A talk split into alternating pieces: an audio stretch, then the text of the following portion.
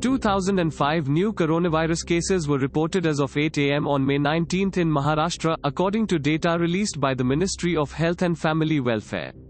This brings the total reported coronavirus cases in Maharashtra to 35,058.